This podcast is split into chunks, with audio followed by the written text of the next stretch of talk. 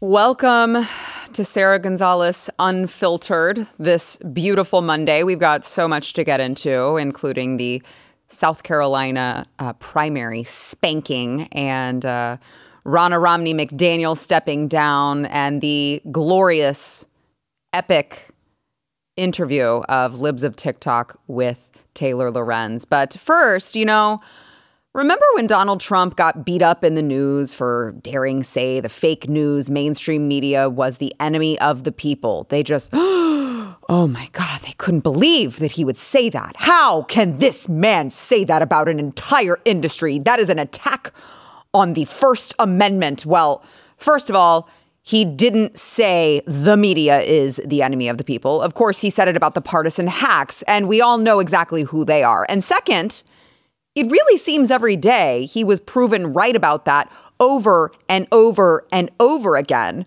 You know, the Associated Press just over the weekend published several stories about 22 year old University of Georgia nursing student Laken Riley, who was killed on campus while going for a morning jog. And this was just a really horrible tragic story. This young girl, she had so much going for her. She's bright, she's beautiful, you know, she's got this career ahead of her once she finish, finishes nursing school, and her life was just completely cut short by a monster.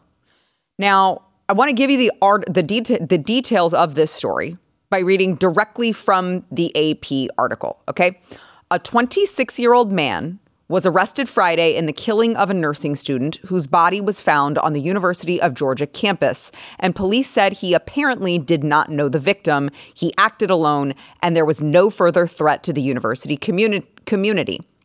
The suspect, identified as Athens resident Jose Antonio Ibarra, was taken into custody for the death of 22 year old Laken Hope Riley, police said. The body of Augusta University College of Nursing student was found near the running trails Thursday, launching a highly visible police investigation that centered on an apartment complex just south of there. Well, there's a little tidbit that you didn't hear in this AP story right here, and that is that this Athens resident, Jose Ibarra, is in fact an illegal immigrant here from Venezuela. You know, just a, a minor detail. I'm sure that it was just, you know, an oversight, okay? Just a little oopsie. Surely they wrote a follow up that highlighted the glaring omission that this man should not have even been in this country in the first place. You have to imagine, surely it's incompetence rather than a deliberate act of deception. This is, after all, the Associated Press. They've been around since like the 1800s, established, well reputable Associated Press, the AP. Well, you tell me if their motives were pure. They did write a follow up on this story. It was titled, The Killing of a Nursing Student Out for a Run Highlights the Fears of Solo Female Athletes. And in this article, it discussed the dangers female runners face, perceived and real, and the hypervigilance women must take going out, even for a run on campus. So, that's the root cause of the problem toxic masculinity, right? Men who just can't control themselves. That's what's to blame here. Nothing else to see. In fact, the author of that disgusting piece of garbage, Janie Har, even used another anecdotal example in her writing to prove the horrific nature of toxic masculinity, these men who just can't control their urges. And she brought up the 2018 murder of University of Iowa student Molly Tibbetts to further prove her point. There's just one problem. Molly Tibbetts, uh, who was found like dismembered in a cornfield. It was just this horrible, gruesome, gruesome sight. Well, she was also murdered by an illegal immigrant. So, two examples this author gives to try to prove the point that is toxic masculinity, except both examples that she tries to use to prove her point, both women were murdered by illegal immigrants. But that doesn't fit the narrative. That's not good for optics. It's really not good for optics. And you know what else isn't good for optics? You're going to be shocked to hear this, you guys. The man who just murdered Laken Riley already had a criminal history here in this country. And I do mean after he entered the country illegally, because that is, his, of course, his first criminal history here in this country. So, according to ICE, this monster crossed illegally into El Paso in September 2022 and was released into the United States via parole. I love how they call it parole. They're like, let's super duper pinky promise that you are going to show up to court. And they're like, wink, wink, yes, I will. Well, let me see, 2032, yep, I'll show up. So he's released right into the country, September 2022. Nearly a year later, in September 2023, New York police, NYPD, arrested him in New York City for acting in a manner to injure a child less than age 17. But NYPD released him once again right into the interior of the country before an ICE detainer could be issued. Wow. So turns out it's a sanctuary city for everyone but you, the law abiding American citizen. But you didn't see any of those details in the Associated Press what a slap in the face to this poor girl and like her grieving family, reducing her senseless death to a mere footnote in the culture wars because you don't want to admit the actual problem, the actual glaring problem that is right in front of you. It's so easy. The problem is so easy. It's so easy to find out. Allowing completely unvetted strangers into the interior of the country, it turns out, is not a great policy. And recall that, as many have pointed out, St. George Floyd overdosed on drugs and received three funerals at a time, by the way, when you weren't even allowed to stay with your dying relatives in a hospital. You were not allowed to come visit your relatives in a hospital. You couldn't do that because everyone was on lockdown. But George Floyd got three funerals a statue, and millions of dollars for his family. Laken Riley was murdered by an illegal. Joe Biden's got nothing to say. There's been very little media coverage and zero dollars compensation for her family, which I would say uh, it's Joe Biden. The blood is on his hands. He owes her family quite a bit of compensation. But, you know, it's not just the press who does this, perpetuates the lies and the falsehoods to run cover for their agenda because of the optics. It's, of course, the lawmakers themselves. And uh, our very own favorite, Alexandria Ocasio Cortez, a woman who represents a district in New York, of all places, a place that has seen their state decimated by illegals actually had the audacity to go on NBC, MSNBC, I should say, over the weekend and say that the border crisis is just the false narrative. Watch. There is not only no moral calculation, there is no economic calculation, there is no logical calculation, there is only a political calculation. And that political calculation is we are going to keep whining about it. Mm-hmm. We are going to keep pretending this is a crisis while contributing to actual problems. And then we're going to block the solution so that we can campaign on it over and over and over. And we can call it caravans. We can call it migrant crises. We can call it family separation. And they will just recycle it over and over and over again in order to gin up, you know, just so much animosity and destruction in this country and racism in this country because that's the only thing that the Republican Party even is standing on. I did hear her tell on herself again. There, there is no moral calculation, no economic calculation, no calculation whatsoever. It is purely a political calculation. Yes, that's you. There is no moral calculation for what you guys are doing to this country, the devastation that you are wreaking upon this country because of your stupid political calculation. The economic, there, I can guarantee you there's no economic calculation for the types of, I mean, the billions and billions of dollars that we are going to be forced to spend on these people, that we are currently spending on these people with absolutely no way out and by the way, she went on in that interview to talk about, well, the Republicans reject all of these, all of these solutions like a path to citizenship and, and work papers and partnerships with businesses who need employees. No, no, just no. No path to citizenship, no work papers, no compromise. And I just want you, if you will, juxtapose what you just heard from radical left darling AOC, not addressing the problem at all, trying to tell you, you look, the problem is you. because there's no problem at all according to anyone else okay? You you your lying eyes deceive you. There's no problem. It's just a false narrative that the republicans are ginning up to create you know some sort of a uh, anger within their base. It's just, and look all of those people flooding through the borders those that's just those are just deep fake videos i guess that that isn't actually happening. The border patrol fist bumping all of these illegals as they're working their way into the interior of the country. That's that's just that's that's Gemini, uh, Google Gemini. That's just AI. Don't worry about that. So juxtapose that type of rhetoric. Okay, the, there's no problem. There's no problem at all. What problem? What are you talking about? What problem? I don't see a problem. To Donald Trump over the weekend at CPAC. Watch. And they do come from prisons and mental institutions, and they are terrorists.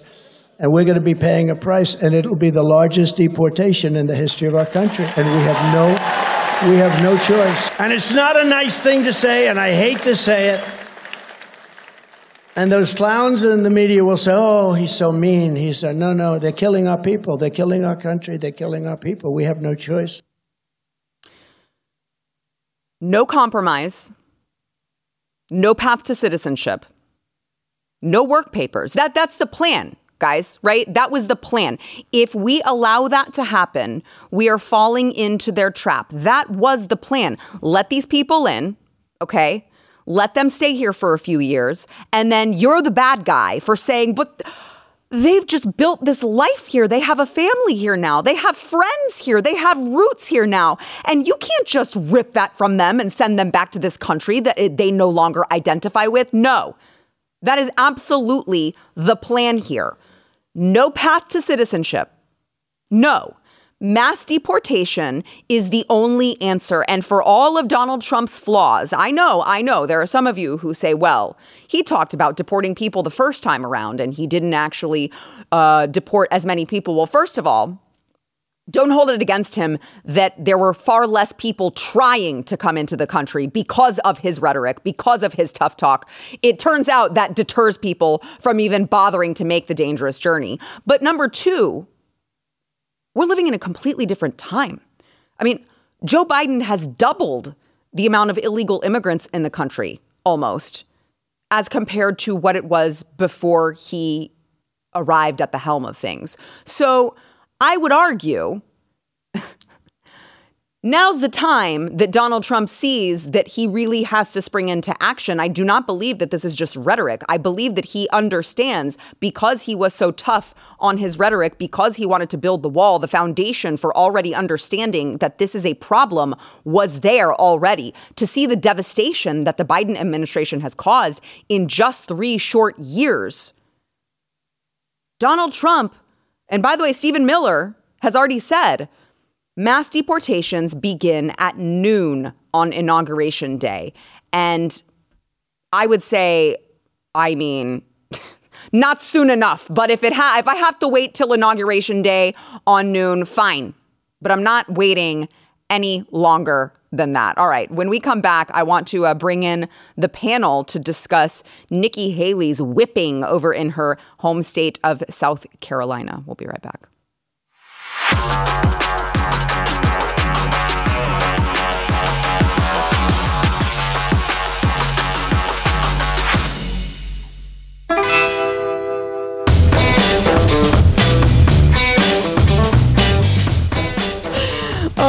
Welcome uh, to the show Stu Burguiere, host of Stu Does America, and of course, Pat Gray, host of Pat Gray Unleashed. And it's, look, I'm just going to say this is my favorite part of, of a Monday is having Pat and Stu on. It's usually not a Monday. Favorite part of the worst day of the week. We appreciate that. yeah. We're shooting high. I meant, I meant it nice. I'm. I don't. You. T- you chose to take that the wrong way. I did, as I usually do. Um, so okay. So let's talk about the South Carolina primary over the weekend. So. Um, I believe that the New York Times called the race before one vote was even counted, and it was like record time. I think it was like three minutes, and then everyone was like, "All right, well, that's all we need to see here. Donald Trump is the winner, and Nikki Haley has now lost four times consecutively, if you count Nevada. So um, I would love your opinions on at this point why Nikki Haley would still be in the race. Because if it's me, I'm like, I don't even want to go to South Carolina. I'm going to be embarrassed. Like, I would rather not have that on the record. He's going to beat me by like 30, 40 points. And this is just going to be really embarrassing. So I'm just going to gracefully bow out before that actually happens. And she was like, nope. Nope, mm-mm, bring it on. I can't wait to get defeated. And then when I do get defeated, I'm going to turn around and pretend like I somehow won. Mm. and that's interestingly enough just what we've seen her do. And it's just very bizarre to me. Yeah, I mean, uh, let me give you the alternate take on this uh, because you're right. The question is why would why would she still stick around is a really good one. However, I will say the alternate is also a pretty good question, which is why wouldn't you stay around? She in the next 8 days, 20 states vote. She's come all of this way she has to wait eight more days to get into Super Tuesday and and get through a total of twenty states, including Michigan and a couple others, and just lose more. And, and gonna she's gonna lose more, and but she may she will pick up some delegates. I mean, she even picked up a few in South Carolina. She picked up a few in New Hampshire, and like you know, again, the only play for her at this point is to try to be the alternative in case the Trump thing completely falls apart for whatever reason. God forbid, some sort of health crisis, or uh, more likely, some legal scenario where they decide to throw him in a gulag. I don't know what's going to happen in the next. Now, I would even say if that occurred, she still wouldn't get the nomination. Right. However, she would have some delegates to argue uh, with and maybe get some concessions or who knows. I mean, with her at this point, I think she's already burned. I think we'd all agree. She's burned all of her, whatever MAGA uh, mm-hmm. sort of. Uh, street cred she mm-hmm. had left from her time serving in the in the administration. So at this point, another week no one's going to remember this. She still has enough money to get through a week. Why not see what happens? I think that's the only reason why you go forward at this point, though. Yeah, I, Pat, I was watching her speech that I mentioned um, previously. I was watching her speech, and it was just she was saying like the words were encouraging words, but her tone yeah. and the look on her face indicated that she didn't even believe yeah. the words that were coming out of her own mouth. Well, you can't. you can't. you can't. You can't even believe yourself in right. that particular instance. I thought it was amazing. It, it, Trump won 60 to 40. Mm-hmm. Uh, the headline in the Drudge Report was 40% of Republicans don't want Donald Trump. like, it, it's her home state. He beat her by 20, and it was probably much worse. Uh, Demo- Democrats crossed the aisle and, and voted in this to help her out and still lost by 20 in her home state. It's a bloodbath. I mean, it's, it's ugly and it's embarrassing. And, you know, like Stu says, I guess why not stick around till Super Tuesday? Mm-hmm. Um, the only downside of that maybe is running out of money. The Koch network cut her off. Yep.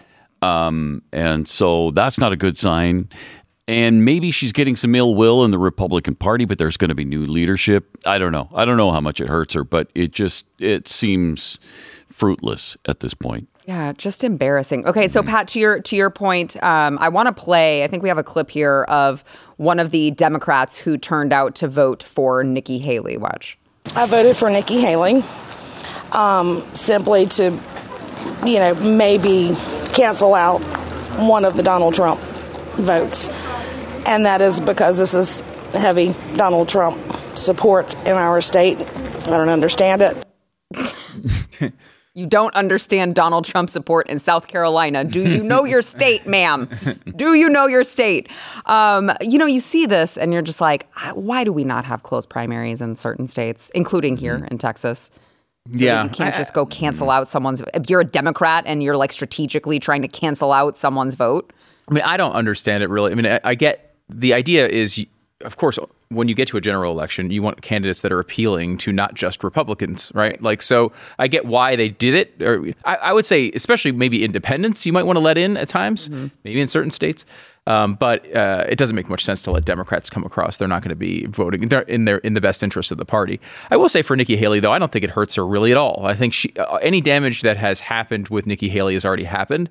Her future is not as a MAGA Republican. It's not as a, um, a Donald Trump ambassador. anymore. That's not going to happen.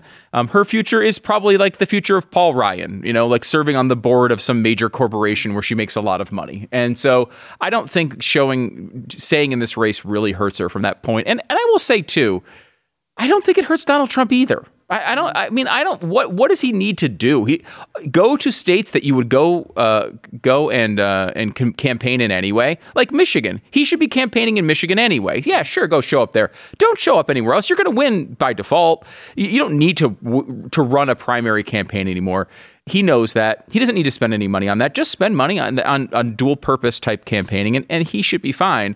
You know, I mean, I think you can look at this and say, you know, the the Drudge headline is an interesting one because it's like if Donald Trump were the, you know, if Joe Biden won a primary 60 to 40 we'd, against, you know, some candidate, we'd all be like, wait a minute, this is crazy. This is really bad uh, for, for Joe Biden.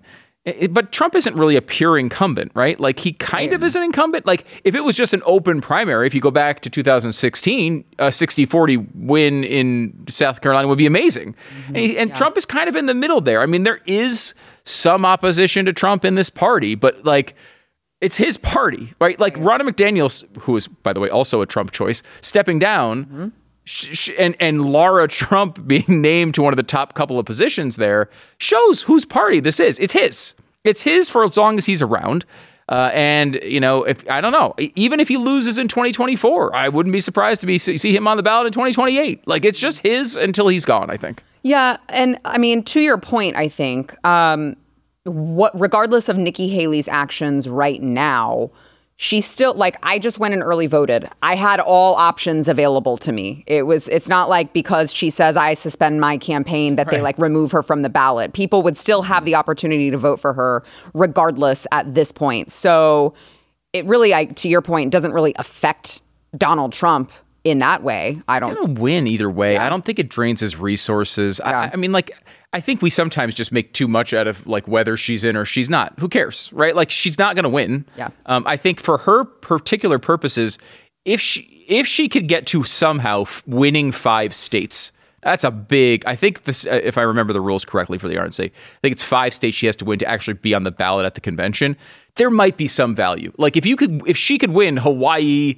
you know, Delaware, I don't know, win five states somehow, there might be some value to her because then she could at least make an argument at the convention. But winning zero states, she's not going to. You can't win anything. I don't see any states. Like I, I would either. say the two she was maybe best positioned to win were New Hampshire and South Carolina, and she lost by 11 and 20. Mm-hmm. Now look, I was actually surprised to see her at 40%. I thought that that number was higher than I thought. I thought she would be like maybe mid 30s, maybe low 30s. I thought it maybe could even be a 70 30 type election. Mm-hmm. 60 40 is still a blowout though. If you know, it's still uh, you know, it's still a one-on-one contest. And how many times have we heard and you know, I've even looked at back in 2016, I know I said it.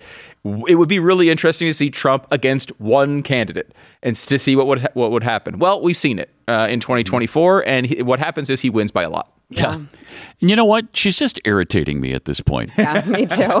me too. I just don't want to look at her anymore. I don't want to hear from her, and I don't want to look at her. Just go home. Just go home, please. I totally agree, yeah. Pat. I'm just irritated. Spe- go away. Speaking of going home, Stu, you mentioned Ronna Romney McDaniel stepping down as the RNC chairwoman. And Laura Trump is, of course, being floated as one of the people. What are your thoughts, Pat, on Laura Trump taking over that position if that is what happens. Well, like Stu said, it's kind of Donald Trump's party at this point. So that doesn't surprise me. And I, you know, the, the Trump family is pretty much in charge. Could have gone to any of his kids, I'm sure, or or any of his um, uh, daughters or sons-in-law, and um, it would have been would have been the same situation. He's just he's in total control now, and I I don't think it'll change much. Well, I just can't imagine. I mean, I like Laura, but I can't imagine the um, the RNC being anything that anyone should ever consider donating money to uh, ever again. Like, but other than not that, that yeah, not, I mean, not that I, not that I ever would advocate or have advocated for anyone to donate to the RNC, but I mean, yeah. to see how that money was being spent. Hopefully, she can reform it, but it's just, it's almost like it is it beyond repair at this mm point just from the um, just from the bad reputation that I think it should have, at least if the p- people who are paying attention should feel like it stinks to high heaven and not want you know, not want to have anything to do with it. But I don't know. I mean, look, I think uh, when Trump is is head of the party, he's going to be able to make uh, decisions based on who he wants. As we as we said, you know, Ron McDaniel was his choice at one point. She ran her course. He doesn't, you know, doesn't doesn't want to have her anymore. He's going to pick somebody else. Um, I, I do, do. I mean, I'm curious if either of you guys worry about this at all. And I'm just throwing this out here very delicately. We did do a lot of complaining about uh, a uh, a Bush legacy where like it seemed like every child seemed to have prominent jobs for some reason. We also complained about the Clintons doing this and like, well, this is kind of what's going on here. It does seem like we're going down this road, and there's nobody who cares about his name more than Donald Trump. It's on every building we know. Um, I, I just look, I Trump should have people who are executing his vision for the party because you know he's the head of the party, and I, I don't think there's anybody uh, who who would say that that's unfair. He's the guy, the top of the ticket. It should reflect his vision.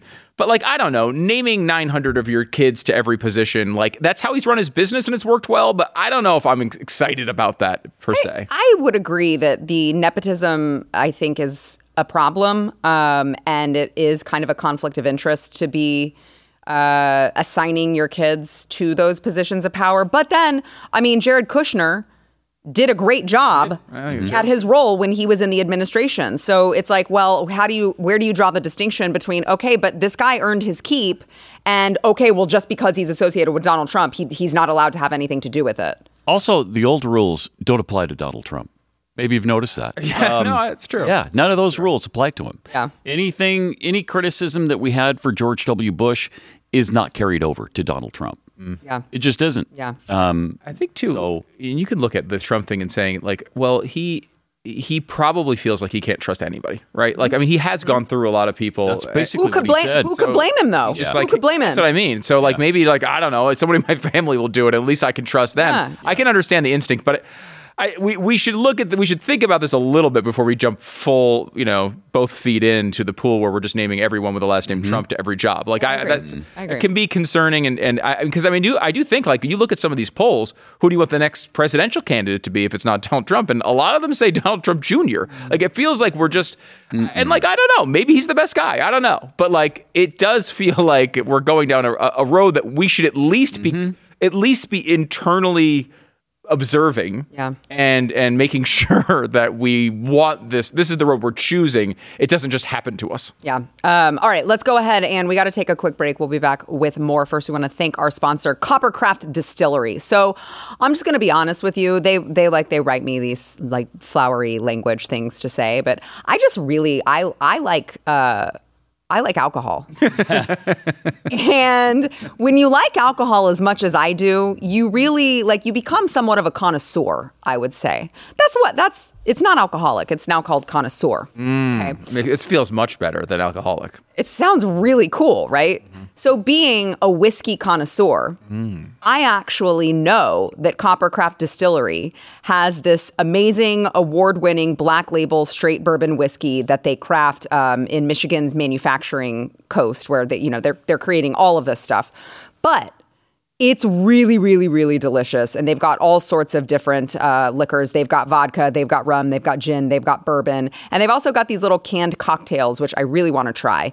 Uh, just for an instant mixed drink if you don't, you don't, you don't want to play bartender, it's right there. You just pop it open and drink it. So you can buy online and ship to your door at coppercraftdistillery.com. I just take it from the connoisseur. All right, that's all I can tell you. It's small batch, American made. It tastes delicious, super smooth. Try it out at coppercraftdistillery.com. Use promo code Sara. That is coppercraftdistillery.com, promo code Sara.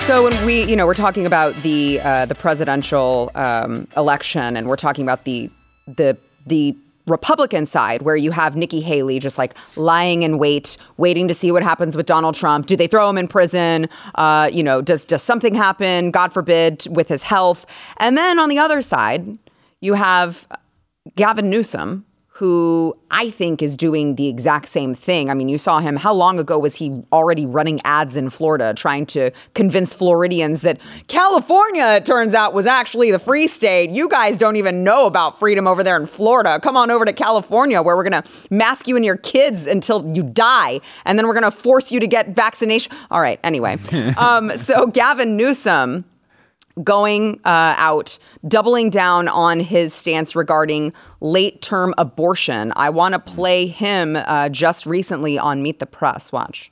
Well, let me let me press you though, Governor. Do you think there is a week that access to abortion should be banned? I'm gonna. I've, I think we've established that firmly in the context of what states are doing, like California, where we established a constitutional right to access abortion. And the end of the day, I think that's a determination for women At and their week? doctors as it relates to the issues in California. We've established that firmly in the state constitution. As it relates to getting into the debate around late-term abortion, that's a complete canard. Complete canard. How? How so? Because I would say, um, you notice the MSNBC woman actually pressed him by saying, What week? What week? Which I was shocked to see. Impressive. Yeah, I thought so. But might I just also add for context, there is literally no reason for a late term abortion. Any anytime the left says that, it is just not true. It's always faster if there is an emergency and there is some sort of you know something that is uh, a threat to the to the mother's life or the child's life. It is in all cases faster to do an emergency C-section. And then guess what? As an added bonus, the baby comes out alive and not dead. As it turns, you're still delivering the baby either way. It's just that it comes out alive and not dead, which I feel like is a really really great thing. And so it just it, it but it makes you wonder when you have an MSNBC host pressing him on what week if they're concerned that that is no longer an appropriate response to late term abortion. Well, first of all, it's only an added bonus if what you want is the baby to be alive. Well, that's a great point. So you do, I do, Pat does, but they don't. So it's not an added bonus to them at all, um, which is a terrible. Well, can, might I just? It is an added bonus for the baby. I would like. What? To, I would think like you're to right. bring I think you're right. Occasionally, we should think about the babies. I feel like we should. I don't know. It's weird. Um, it's interesting because I mean, look, if you're talking to a conservative on MSNBC, they will p- hound you and hound you and hound you until you give the answer. She did follow up and attempt to get the answer. Uh, We didn't see the, anything that happened after. I don't know if he ever actually gave one, but it seemed like that's where it ended. If I if I saw the, I, I watched a good chunk of the clip and I didn't see anything after that that I noticed. But anyway, point is.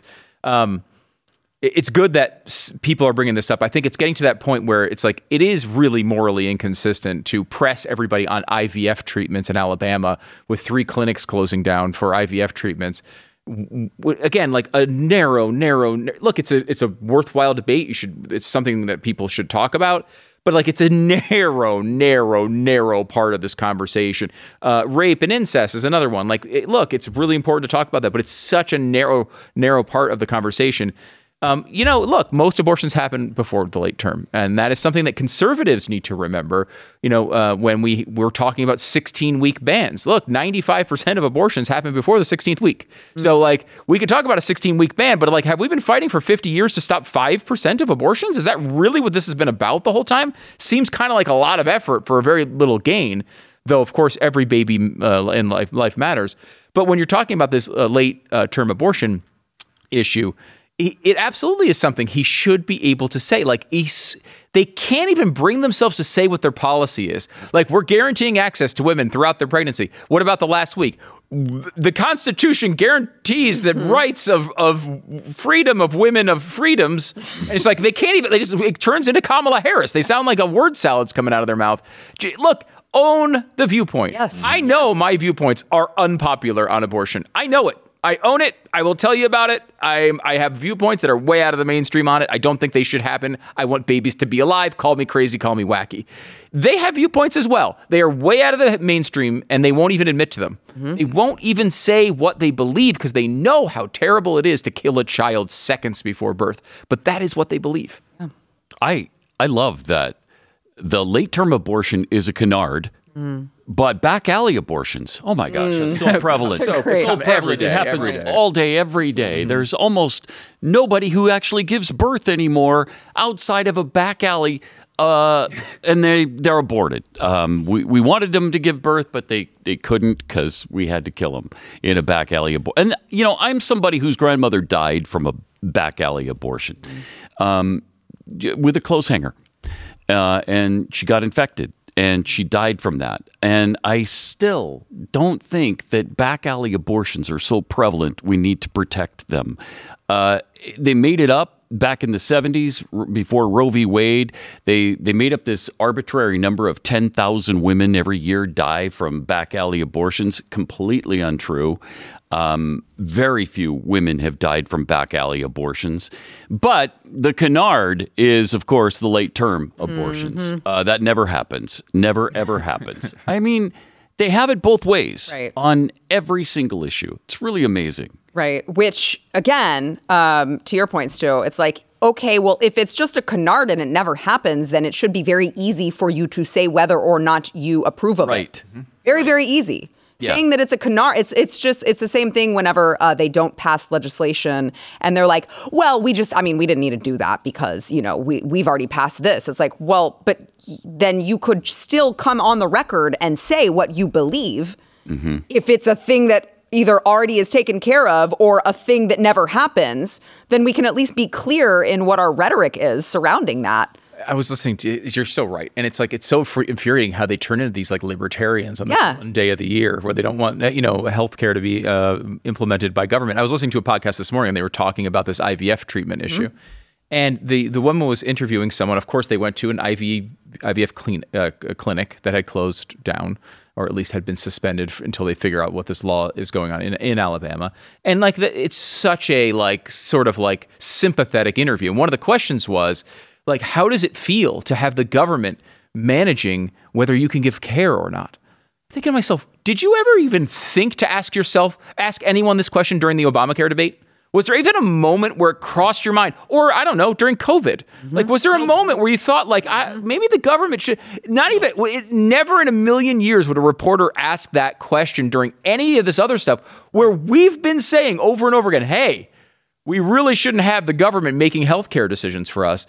To them, when it comes to abortion, it's the only time they don't want it. They want all healthcare decisions to be made by the government except this one thing that just happens to kill a child.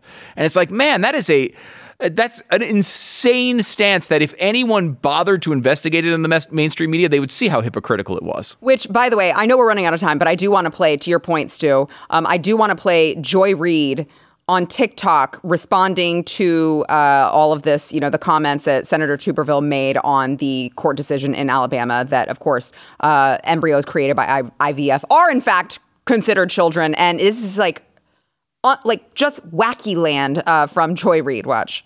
The United States has a population of north of 327 million people. Why do we need more kids? I mean, You know how society party, works. Senator Tuberville is the one screaming that 10 million immigrants, which I don't even know that that number even makes any sense because it, it doesn't, um, have streamed into the country since Joe Biden has been president. And you're claiming that that's too many people, that if more people come into the southern border, this is some sort of crisis because we, we've got too many people and we've got no more space and we can't afford more people. But now you're saying we need more kids? Can you explain who's the we and Very what's the easily. purpose? Very, very easily. Very easily. You're also She's not done. senator from the state of Alabama. God help the people there. Oh my gosh. Are you saying the state of Alabama needs more kids? Why does the state of Alabama need more kids? More kids for what? Sure. There was a time when the state of Alabama absolutely needed more kids because, you know, Alabama was a slave state. Oh, she implement- got him. He's got to re-implement slavery, isn't it? She got him. That's his dastardly plan is to re-implement slavery using IVF embryos. She Nailed got- it. Nailed it. She nailed him. She's so smart. She is so smart. really, because. I thought you were going to say stupid. Really? Yeah. Wow, I can't believe that. I Uh, thought you were. um, she uh, she makes some interesting decisions. Uh, to, to put that on TikTok. How, why do we need more children on, on TikTok? Is, is an interesting thing to say, and also uh, to to go in public with that hair is, hair. is an interesting thing to do. Um, it's a fascinating decision. I, I, I, we could spend hours just on that on that decision. Imagine thinking that was the right thing. It Like, is. imagine being like, you know what? That's exactly you know because it. Well, first of all, it just looks you know so incredibly natural. Um, but uh, that's wow, that's it's beautiful, and and that's a really smart point as well, a, a really well crafted point. Because why do we need more children?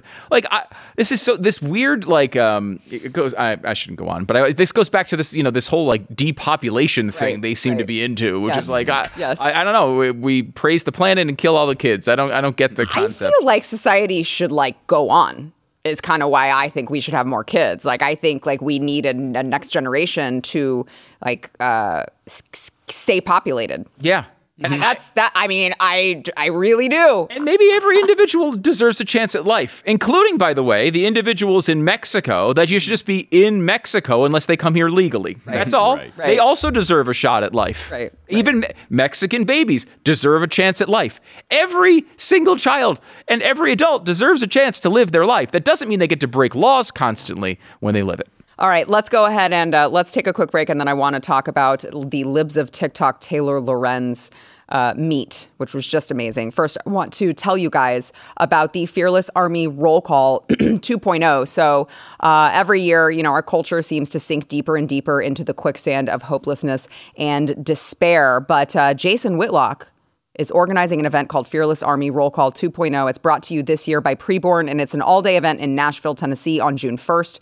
Uh, it's going to bring all of uh, a lot of you men, a lot of you who listen to Jason Whitlock. It's going to bring men together under a united banner of godliness and responsibility. You're going to hear speeches from Jason and several special guests. So come have your heart and mind filled with messages that God wants you to hear, and share fellowship with your fellow Christians. You can go to fearlessarmyrollcall.com to reserve your spot today.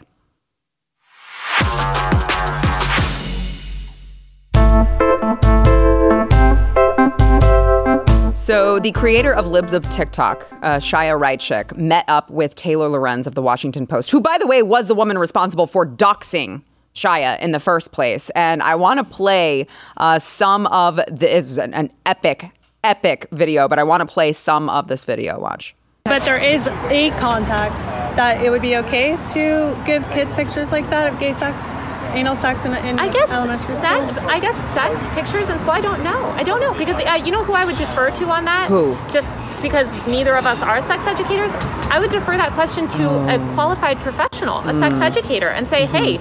You're an expert. You've treated tons, you know, you've educated tons of people. You're a, a full-time sex educator. You've really studied this. What are the appropriate boundaries? I don't think that myself as a journalist or a media personality, I don't think I'm the right one to make that decision. And I guess I'm wondering why So you there, so there, that I have seen sex educators say that they they want these these books in in schools. So then Uh-huh. you're okay with it? I think I would want to talk to the sex educator and rely on whatever the sex educators say. Okay. I'm wondering why you feel like you're qualified to be a sex educator when you have no background in that. Uh, I don't want to be a sex educator. I just don't want to give kids porn in school. Great idea, Taylor. Great idea. Let's um let's call the sex educator in to determine whether or not my 5-year-old should learn about anal sex. Mm. That's great. Yeah, that's and that wouldn't be totally creepy at all to bring someone in who calls themselves a sex educator to determine what is appropriate for someone's children. But of course, Taylor Lorenz admitting that she actually hasn't seen any, she hasn't read, she hasn't bothered to do her due diligence on any of these books that Chaya is is talking about. She's like, I don't know. That's a I I haven't even seen it. Oh, really? Okay, but you found it necessary to try to attempt to ruin this woman's life by doxing her. And now you're like, oh, I don't actually know what's in it. Let's ask the sex educators. Stunning. incredible. I, I- like, uh, well, why do you even live your life? Well, why make any decisions? Why not? Right. Like when you go to see a movie, why do you put your own input in it? Why not just see whatever has the highest critical rating and go see it? Like, what? Why? It doesn't make any sense at all. Like it's like it's like you're taking yourself out of your life. Why, and of course, that's like not at all how she would operate under any other context. If you asked uh, a religious person, um, uh, well, what do you what do you believe about gay marriage? Uh, well, I'll go to a religious expert and the Pope, and the Pope will tell me he's against it. Well, then what? Do you agree with the expert in that situation? Of course she wouldn't, right? Like she ha- she she's leaning on these experts because she's trying to get out of what she's saying, which it was amazing because in an earlier part of that interview, you're right, Sara. She had never even seen these books. Now, look, I don't want to see these books, and I unfortunately have already seen these books because we've talked about it before. But like, if you're a person who's coming in being critical of those wanting to ban the books, don't you familiarize yourself at this with this at the slightest bit You would think. with what's in them? Right. And then, uh, you know, for her to say, like, oh, well, I, I can't comment on that, you know, it's funny because here she is. Uh, she's following the experts on her mask, right? Uh, well, no, actually, no. There's no expert that would tell you to wearing an N95 mask in an outdoor setting makes any difference whatsoever. That's not even me being like, oh, I'm Mr. COVID skeptic. That's like the science. That is absolutely the science. Number two, she's trying to avoid I guess COVID or disease X or something, while she's sitting approximately four feet away from passing traffic. The most dangerous thing she's doing in this scenario is sitting at a chair as cars are driving by her. Any one of them could run right over her. Yeah, but the mask will protect her. Oh, the ma- okay, yeah, she gets hit by a car, that mask is gonna is gonna save her life. Great point. Yeah. Good point. It's a good yeah. point. So Thank you, that's thank you, Pat. comforting. yeah, and and I guess parents have no say in this. We got to wait on what a sex expert A, says. ma- a made up expert, a, se- a sex me? educator. I don't need a sex educator to tell me that teaching my young child about gay sex is not a correct decision. right. It's despicable. And look, the law, when it comes to porn, the law would prevent you from showing those Right. the kids those pictures. You Yeah. are not allowed to go to a website if you were a child to go see those pictures.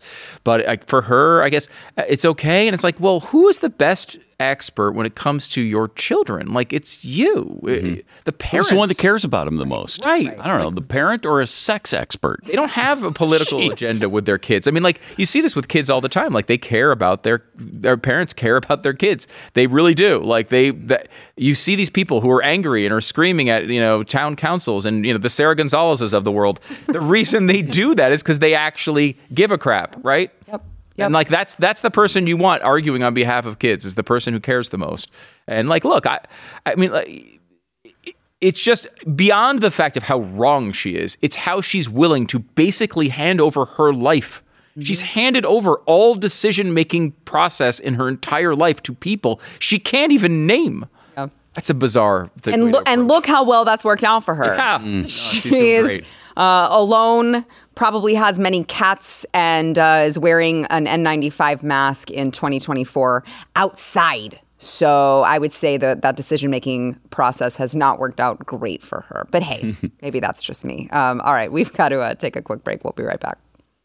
Got something to say? Leave Sara a message at 888 969 5113.